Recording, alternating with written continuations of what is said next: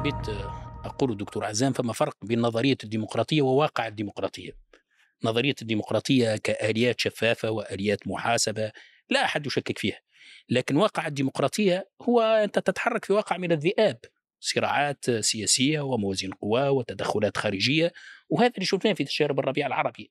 يعني يجي أنت بنية طيبة تريد أن تطبق الديمقراطية وتعمل الآليات الديمقراطية. أن المجال السياسي مفتوح للجميع ومنافسة يعني انتخابية وشفافية وبرلمانات ممثلة.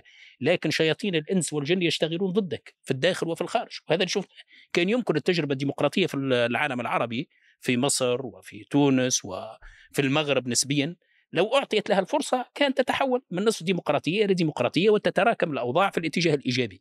لكن أجهضت بعاملين في العامل الداخلي الصراعات السياسية التفجر الصراعات السياسية والاجتماعية الاستقطاب السياسي والإيديولوجي. وفي بعض البلدان كانت الأمور أكثر تعقيد تداخل المعطى الطائفي والعرقي مع المعطى السياسي ثم التدخل الخارجي وخاصة التدخلات الإقليمية. يعني دول النفط اللي تمتلك المال وتمتلك النفوذ لن تسمح لك بتجربة ديمقراطية. طبق الآليات هذه متاع الشفافية والمحاسبة والبرلمانات الممثلة للإرادة الشعبية وهذا يطرح سؤال كبير. كيف ننتقل من نقاش نظري حول الديمقراطية وشرعية الديمقراطية وهل هي تتوافق أو لا تتوافق مع الإسلام إلى واقع الديمقراطية في العالم العربي بتعقيداتها السياسية والجيوستراتيجية هذا السؤال المغيب يعني. مش الديمقراطية كنظرية مسلم بها الديمقراطية شيء إيجابي وشيء جيد. وكل شعوب المنطقة العربية والعالم الإسلامي وغيره تطمح إلى هذه الديمقراطية. لكن كيف يمكن تنزيل هذه الآلية الديمقراطية ضمن الواقع العربي بكل تعقيداته وبصراعاته السياسية والاجتماعية والتدخلات الإقليمية والدولية هذا هو السؤال الرئيسي يعني. يعني السعودية مو دولة ديمقراطية؟ آه ديمقراطية كاملة وعلى كل حال الأمر مرتبط برضه بوعي الناس لما الناس يصير في عندها وعي بأن سبيل الخلاص آه، هو حكم رشيد له آليات نسميها ونعبر عنها باسم الديمقراطية الناس ستقبل على ذلك ولن تقبل بأنه يجي واحد زي السيسي ويعمل اللي عمله في مصر ولن تقبل بأنه يجي واحد زي سعيد ويعمل اللي عمله في آه، في تونس أو أو نظام يذهب للتطبيع آه، واقامه علاقات الحقيقة المشكلة ليست في الديمقراطية وليست في ممارسة الديمقراطية. المشكلة هي في في منسوب الوعي المجتمعي. لما برتقي آه، مستوى الوعي لدى الناس الناس نفسها ستقبل على هذه الأمور وستدافع عنها بكل ما تملك من إمكانيات. يعني لو كانت السعودية بلد ديمقراطي آه، ولو كانت تركيا بلد ديمقراطي حقيقي على فكرة وأنا أعتقد بأن تركيا ديمقراطيتها آه، هشة وأكثر هشاشة مما كنا نظن. لما وضع أردوغان يده في يد نتنياهو ولما خرج محمد بن سلمان على في وسائل الإعلام الغربية يتحدث عن قرب إقامة علاقات مع الكيان الصهيوني. مشكلتنا الحقيقية أن الشعوب مغيبة. في تركيا الشعب مغيب عن هذه القضية. في الدول العربية في معظم الدول العربية الشعوب مغيبة. فالحاكم بأمره آه، يظن أن آه، بإمكانه أن يفعل ما يريد. يعني أنا أظن بالنسبة إلى الموقف السعودي العلاقة الأمريكية السعودية يعني العام الماضي الخارجية الأمريكية قالت أن العلاقة بين السعودية والولايات المتحدة الأمريكية هي علاقة أمنية طويلة الأمد هذا العام الماضي في جون هذا العام غيرت السياسة قالت أن العلاقة تقوم على قضايا سياسية وأمنية ومكافحة الإرهاب والطاقة النظيفة والسلام والازدهار في المنطقة. السعودية تقييمها للأمر تقول أن العلاقة بين السعودية والولايات المتحدة الأمريكية هي علاقة قائمة على الاحترام والتعاون المتبادل والمصالح المشتركة. هذا الكلام إذا تأخذ الموقف الأمريكي أمريكا بالنسبة لها هناك أمر واضح جدا أن هذه المنطقة يجب أن تخضع لها وجزء من الخضوع لها أن تتوافق مع إسرائيل شاءت أم أبت.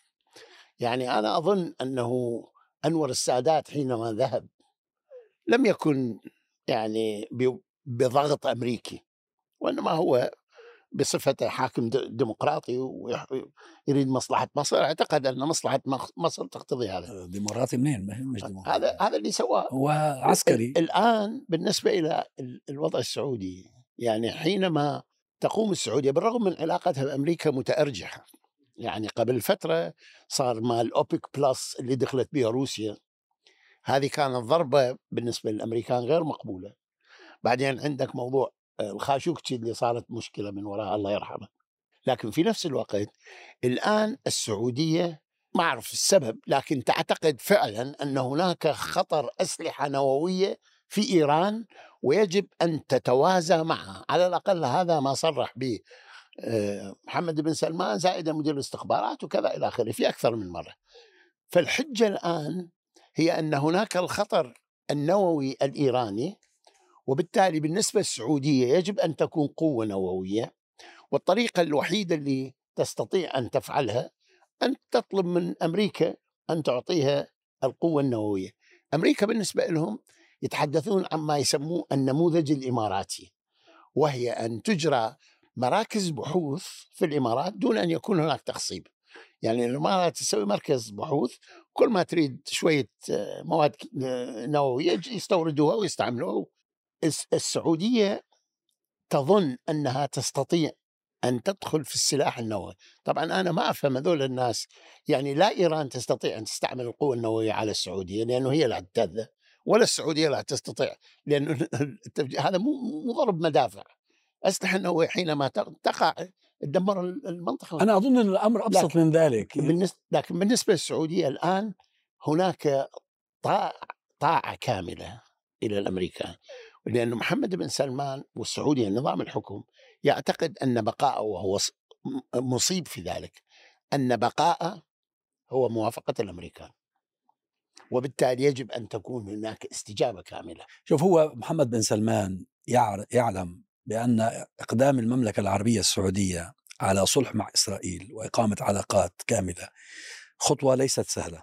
هو يريد أن يقول للناس بأنني قبضت الثمن وأن الثمن آه، أمر نحتاجه وذلك هو طلب ثلاث أشياء منهم حاجتين تتعلق بالسعودية طلب مفاعل نووي وطلب اتفاق دفاعي. مع الولايات المتحدة. مع الولايات المتحدة. لو لو لو أن هذين الأمرين توفرا هو يمكن أن يتجه إلى الرأي العام السعودي وإلى الرأي العام العالمي ويقول أنا خدمت بلدي وأتيت بأمرين في غاية الأهمية. هذا مجرد آه يعني غطاء. غطاء لامر هو ماشي. يعني هو التطبيع مع آه، الكيان الصهيوني ماشي من عدة سنوات. بس أنا في عندي ملاحظة بعيدا عن الموقف المبدئي من آه، التطبيع وهو رافض للتطبيع سواء كان في السعودية أو في تركيا أو في أي دولة أخرى. حتى إذا بدنا نقرأ الموضوع من زاوية سياسية أو استراتيجية السعودية في آخر فترة يعني في آه، من بدايات السنة أو حتى قبل ذلك بدأت تتجه إلى آه، مرحلة تهدئة مع كل خصومها. يعني أولا عملت آه، اتفاق آه، العلا مع مع قطر. بدأت تخفف قليلا اللهجة تجاه تركيا. ثم بعد ذلك تخفيف الجهد الحربي في اليمن. وانتهاء بالاتفاق مع إيران ب برعاية صينية أنا برأيي بأن الهدف الاستراتيجي كان من وراء هذه الأعمال إذا إحنا قرأنا الأمور بطريقة يعني بعيدا عن كيف أصحاب الحكم يفكرون بس بطريقة سياسية لأن يعني السعودية تريد أن تقوم بتهدئة حتى تتجه للسعوديه الجديدة من وجهة نظرها وهي السعودية القائمة على اقتصاد غير نفطي. الاقتصاد غير النفطي بده تنمية فبده هدوء. لا يعقل أن تكون في حروب وتقوم بزيادة آه، التنمية عندك. مشروع نيوم مثلا. نيوم غيره في عندهم مشروع تنمية بغض النظر عن 2030 هذه رؤية بس 2030 رؤية 2030 بس هي بدها بدها هدوء يعني. الآن الاتفاق التوجه إلى الاتفاق مع إسرائيل ينسف هذا ينسف هذا التوجه لأنه إيران إذا إذا حصل اتفاق سعودي إيراني آه، إسرائيلي إيراني عفوا فإن هذا سيعتبر من قبل إيران تهديدا استراتيجيا لها لأنه السعودية ستكون موجودة على حدودها المائيه كما حصل يعني مع آه، الإمارات. يمكن أن تتهم السعودية بأنها آه، تستخدم أراضيها من قبل الاحتلال لضرب مصالح إيرانية حتى لو تكنولوجيا. هذا سيؤدي على الأقل لتخريب إن لم يكن وقف كامل للاتفاق مع إيران. وبالتالي حتى من وجهة نظر استراتيجية أنا أعتقد بأنه السعودية ترتكب خطا بتوجهها إلى تطبيع آه، الأثمان المذكورة له مثل ما ذكر الدكتور عزام هي أثمان عبارة عن غطاء آه، شعبي أو سياسي لها لا أكثر ولا أقل. آه، أنا إذا يمكن فقط أعطي بعض الملاحظات على موضوع التطبيع خاصة الخطوات السعودية. اولا في تقديري إنه الموضوع يتعلق بالسياسة الأمريكية والرغبة الأمريكية والأهداف الأمريكية في المنطقة. بعد طبعا صفقة القرن اللي هي مضت خطوات في يعني عمليا إدماج إسرائيل أو محاولة إدماج إسرائيل في نسيج المنطقة عبر تطبيع مع دول عادة غير تقليدية، تطبيع غير تقليدي مع دول غير تقليدية على غرار البحرين والإمارات وعمان والمغرب. اليوم الإدارة الأمريكية تستكمل رغم إنها إدارة مش ليست جمهورية إدارة بايدن ولكن في مارس آذار 2000 يعني أشهر قليلة بعد فوز إدارة بايدن. وضع الخطة ما يسمى بخطة الأمن القومي الاستراتيجي. البند الأول فيها كانت منشورة هي فيها أظن حوالي 40 صفحة. البند الأول فيها في العلاقة بالمنطقة هو دعم الاستقرار في المنطقة عبر فرض اندماج إسرائيل في المنطقة. عبر عملية تطبيع مع كل الدول في المنطقة. والحقيقة أنه التصريحات الأمريكية المتتالية يعني بغض النظر على الموقف السعودي تؤكد هذا. بايدن منذ منذ أشهر طويلة ووزير الخارجية أيضا أنتوني بلينكن وهو يتحدث على أنه مسألة التطبيع السعودية مع إسرائيل مسألة وقت بل سنسعى أن يكون قبل نهاية عام 2023 وهذا ويحدث هذا بضغط بمساومة في تقديري مع السعودية. السعودية عليها أن تطبع.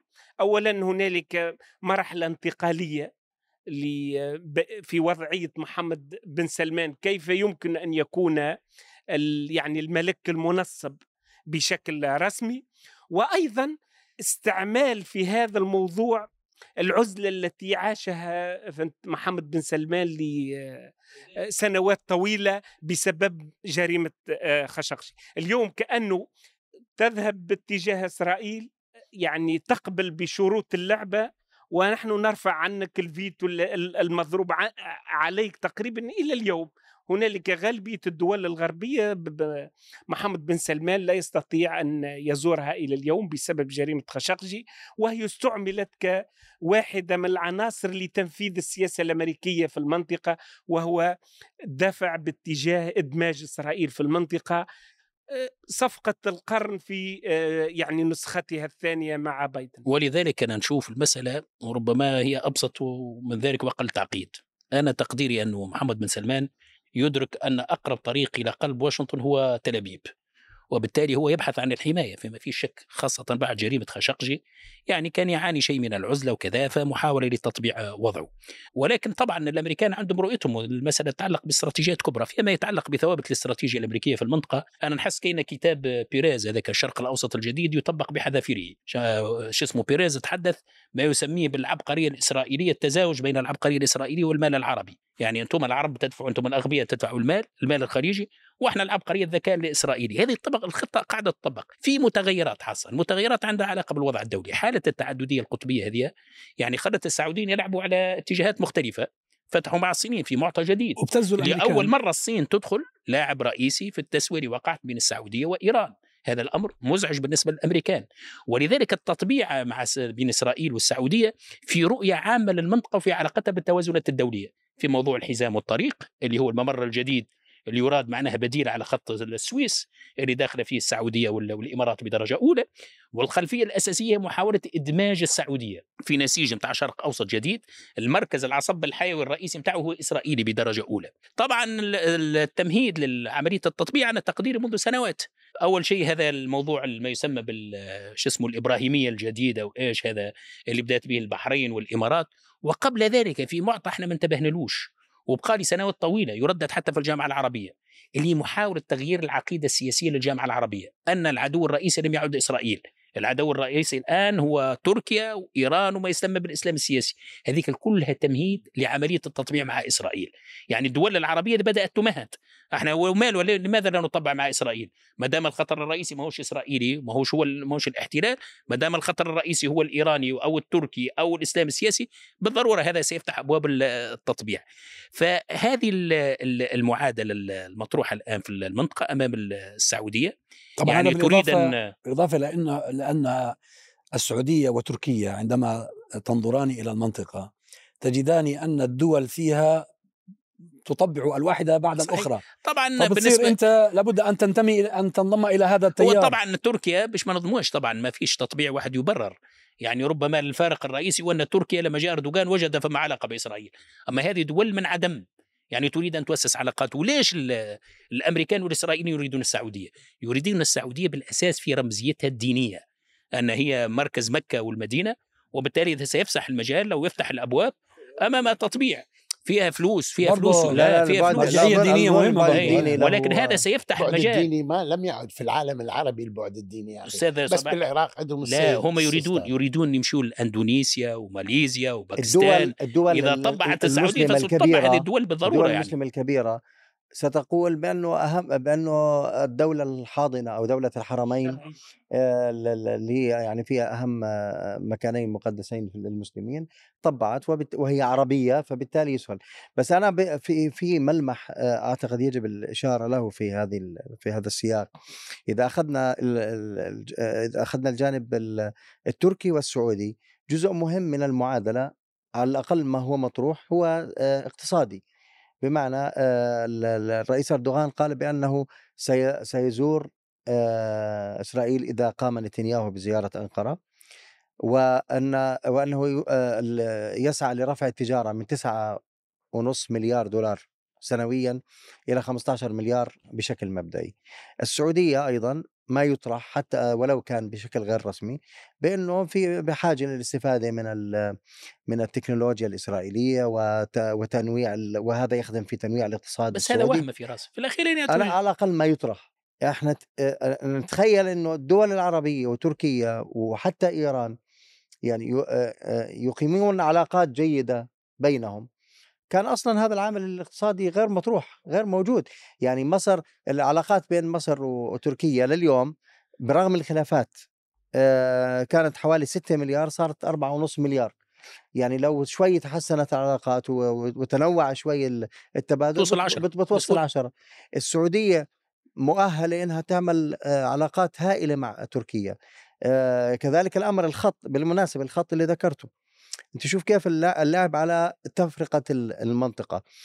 في في خط اوريدي موجود خط عراقي تركي. يعني من البصرة يصل إلى تركيا ومنها إلى أوروبا. إلى تركيا ومن تركيا طبعا بروح لأوروبا وكل العالم. وتركيا فيها بنية تحتية هائلة والخط تقريبا أظن صار جاهز. لما يجي الآن الخط الجديد اللي هو يعني يريد إدخال دولة الاحتلال هيك بأي شكل من الأشكال أكبر الخاسرين هو مصر وأيضا الخط التركي طب ما في عندنا ما ممكن يصير في توافق بدون دخول مصر في في الحل فلكن هو إنه هذه الدول تقيم سياساتها الخارجية على صراعات هامشية أظن بأنه هذا أحد أسباب الإشكال الكبير. ولذلك ولذلك ال Foreign Affairs في العدد الأخير يعني في مقال انتقد بشدة ويحذر بشدة من فكرة ضغط الولايات المتحدة الأمريكية على السعودية وعلى دول المنطقة من أجل التطبيع بأي ثمن مع إسرائيل. تعتبر أولا أنه العمق المجتمعي مفقود تماما. ليس هنالك أي استعدادات شعبية للتطبيع مع هذا الكيان. ليس فقط في السعودية وإنما في كل المنطقة. الأمر الثاني أنه سيفجر صراعات وتناقضات بين هذه الدول مثل ما أشار فراس مثلا العلاقات السعودية الإيرانية يعني ممكن تذهب إلى يعني وضع أسوأ بكثير مما هي عليه الآن رغم إنه العنوان الذي يراد أن يتم تسويق هذه الصفقة كلها هو التهدئة والاستقرار في المنطقة.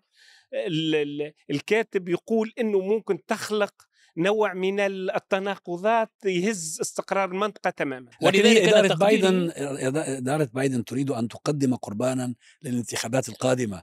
يعني لو تمكنوا من إجراء هذا التطبيع بين السعودية وإسرائيل بشكل رسمي وعلني سيعتبرونه ولكن أنا أصلا بايدن داخليا عنده مشكلة في التطبيع مع السعودية بين السعودية وإسرائيل. لأنه الآن بالنسبة لهم كثيرين من الجمهوريين يقول لك يا أخي أنت كيف جاي تتعامل مع السعودية بالضبط. حتى ولو من أجل صحيح. إسرائيل صحيح. شو الكلام هذا أنت تريد تعطي أسلحة وتبني النيوكلير وتعطيهم صحيح. شو الكلام هذا هاي داخليا إضافة إلى هذا أن الحكم في إسرائيل نتنياهو حكومة المهلهلة المشكلة المختلف والتطرف اللي بيها غير قادر على الاستمرار بقى النقطة الأخيرة اللي أريد أقولها أنه إحنا كنا نتحدث عن التطبيع أمانة أنا ما أفهم شو التطبيع يمكن تجارة صارت بين كل هذه الدول. لكن وين التطبيع مع مصر مع إسرائيل من قبل ألف سنة؟ وين التطبيع مع الخليج والسعودية؟ من راحت صارت كرة العالم؟ ما فقط العرب وإنما البرازيليين والإنجليز والكل. أخي هذا أنا أظن أن هذا حلم. وطبعا بالنسبة إلى إسرائيل أكيد شيء مهم. وبالنسبة لإسرائيل لأمريكا أيضا الرئيس الأمريكي. لكن هذا حتى ان تحقق على شكل الجانب الاقتصادي والتجاره والبعد الرسمي فقط. ما راح ولذلك المشروع التطبيع هذا نتصور كما يقولوا فما فرق مسافة بين حسابات الحقل وحسابات البيدر. يعني إذا كان السعوديين توهموا أن باش يجنوا معناها منافع اقتصادية وهميين وعندنا تجارب كما يقولوا المجرب مجرب عقله مخرب. شفنا اتفاقية وادي عربة. شنو اللي اخذوا منها الاردنيين؟ لا شيء بالعكس يعني ربما الضرر كان عندهم اوهام باش يكون في سياحة بدل ما يدخلهم المياه دخلهم المجاري. المجاري. مع المصريين ما الذي جنتهم من مصر؟ المغرب أيضا. ماذا أخذت المغرب التطبيع؟ وبالتالي هذا توهم أن السعودية ستبني مشاريع وسيعطوها التكنولوجيا المتقدمة كل وهم كبير. هذا أولا. ثانيا الثمن بتاع التطبيع هذا سيكون تمزيق النسيج المجتمعي السعودي. السعودية فعلا حاضنة القضية الفلسطينية لها حاضنة كبيرة في الخليج العربي في المملكة العربية السعودية. وليس من اليسير على الرأي العام السعودي أن يبتلع تطبيع مع إسرائيل. وهذا بالضرورة سيحدث توتر كبير وكبير جدا ويفقد نظام الحكم شرعيته خاصة وأن النظام مبني على أنه خادم الحرمين وخادم مكة والمدينة والرمزية الدينية وكذا كيف سيحافظ على هذه الرمزية الدينية وهو يطبع مع دولة الاحتلال؟ الجانب الآخر المكسب اللي ذكرته أستاذ فراس اللي هو السعودية تقدمت خطوات عملية وبعقلية براغماتية والتقدير ناجعة. فهمت أن الصراعات الإقليمية مدمرة وكوارثها ويعني أثمانها أكثر بكثير من منافعها لأنهم انهزموا في اليمن. آه، بالضبط انهزموا في اليمن. وفي لبنان وفي غيرها دخلوا نفسهم مش قادرين ف... يطلعوا. فمشوا آه. في التسويه مع إيران، التسويه مع إيران استفادوا منها السعوديين واستفادوا منها الإيرانيين. والتسويه مع الأتراك. شو استف... أنا أنا أسمع عن التطبيع السعودي الإيراني. شو اللي حصل يعني؟ اللي حصل على الأقل يا أستاذ مختار هذه الدول الإقليمية في المنطقة قدرها الطبيعي أن تتعايش مع بعض البعض. مهما كانت خلافاتها لا هي يعني عشان ينسحبوا من اليمن فقط. إيه تهدئة إيه نعم ته... المقصود طبعا المقصود هو تهدئة تهدئة كانت تخسر حوالي 7 مليار دولار شهريا. في اليمن. وبعدين وبعدين بعدين كيف كيف كيف ستقوم على الأقل تخفيف الأضرار.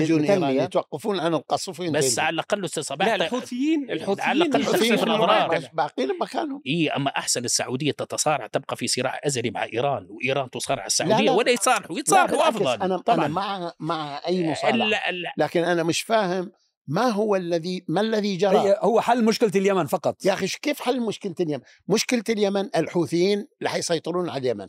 السعودية تريد إيه توقفهم. السعودية الان السعودية تريد أن توقفهم ولم توقفهم ولن ولذلك السعوديه وفدا منهم استقبلت وفدا منهم. دكتور عزام آه. الآن السعودية غيرت الاستراتيجية. شنو الاستراتيجية؟ تحب تعمل بافر زون منطقة عازلة بتاع 50 إيه كيلومتر مش فاهم. وخلاص من الآن السعودية مستعدة ستسلم اليمن للحوثيين.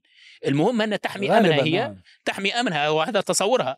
تعمل 50 كيلومتر منطقة عازلة مثل ما عملوا الأتراك في سوريا على أساس أن في عمق داخل الأراضي السورية وفرم نوع من الحماية من المجموعات العنيفة الكردية السعودية ماشية في نفس الاتجاه لأن أرهقت بالصراعات والمشكلة الكبيرة ما فيش صراع دخلت فيه السعودية وربحته يعني دخلت في معركة مع اليمن خاسرة في لبنان معركة خاسرة في كل المواقع في سوريا.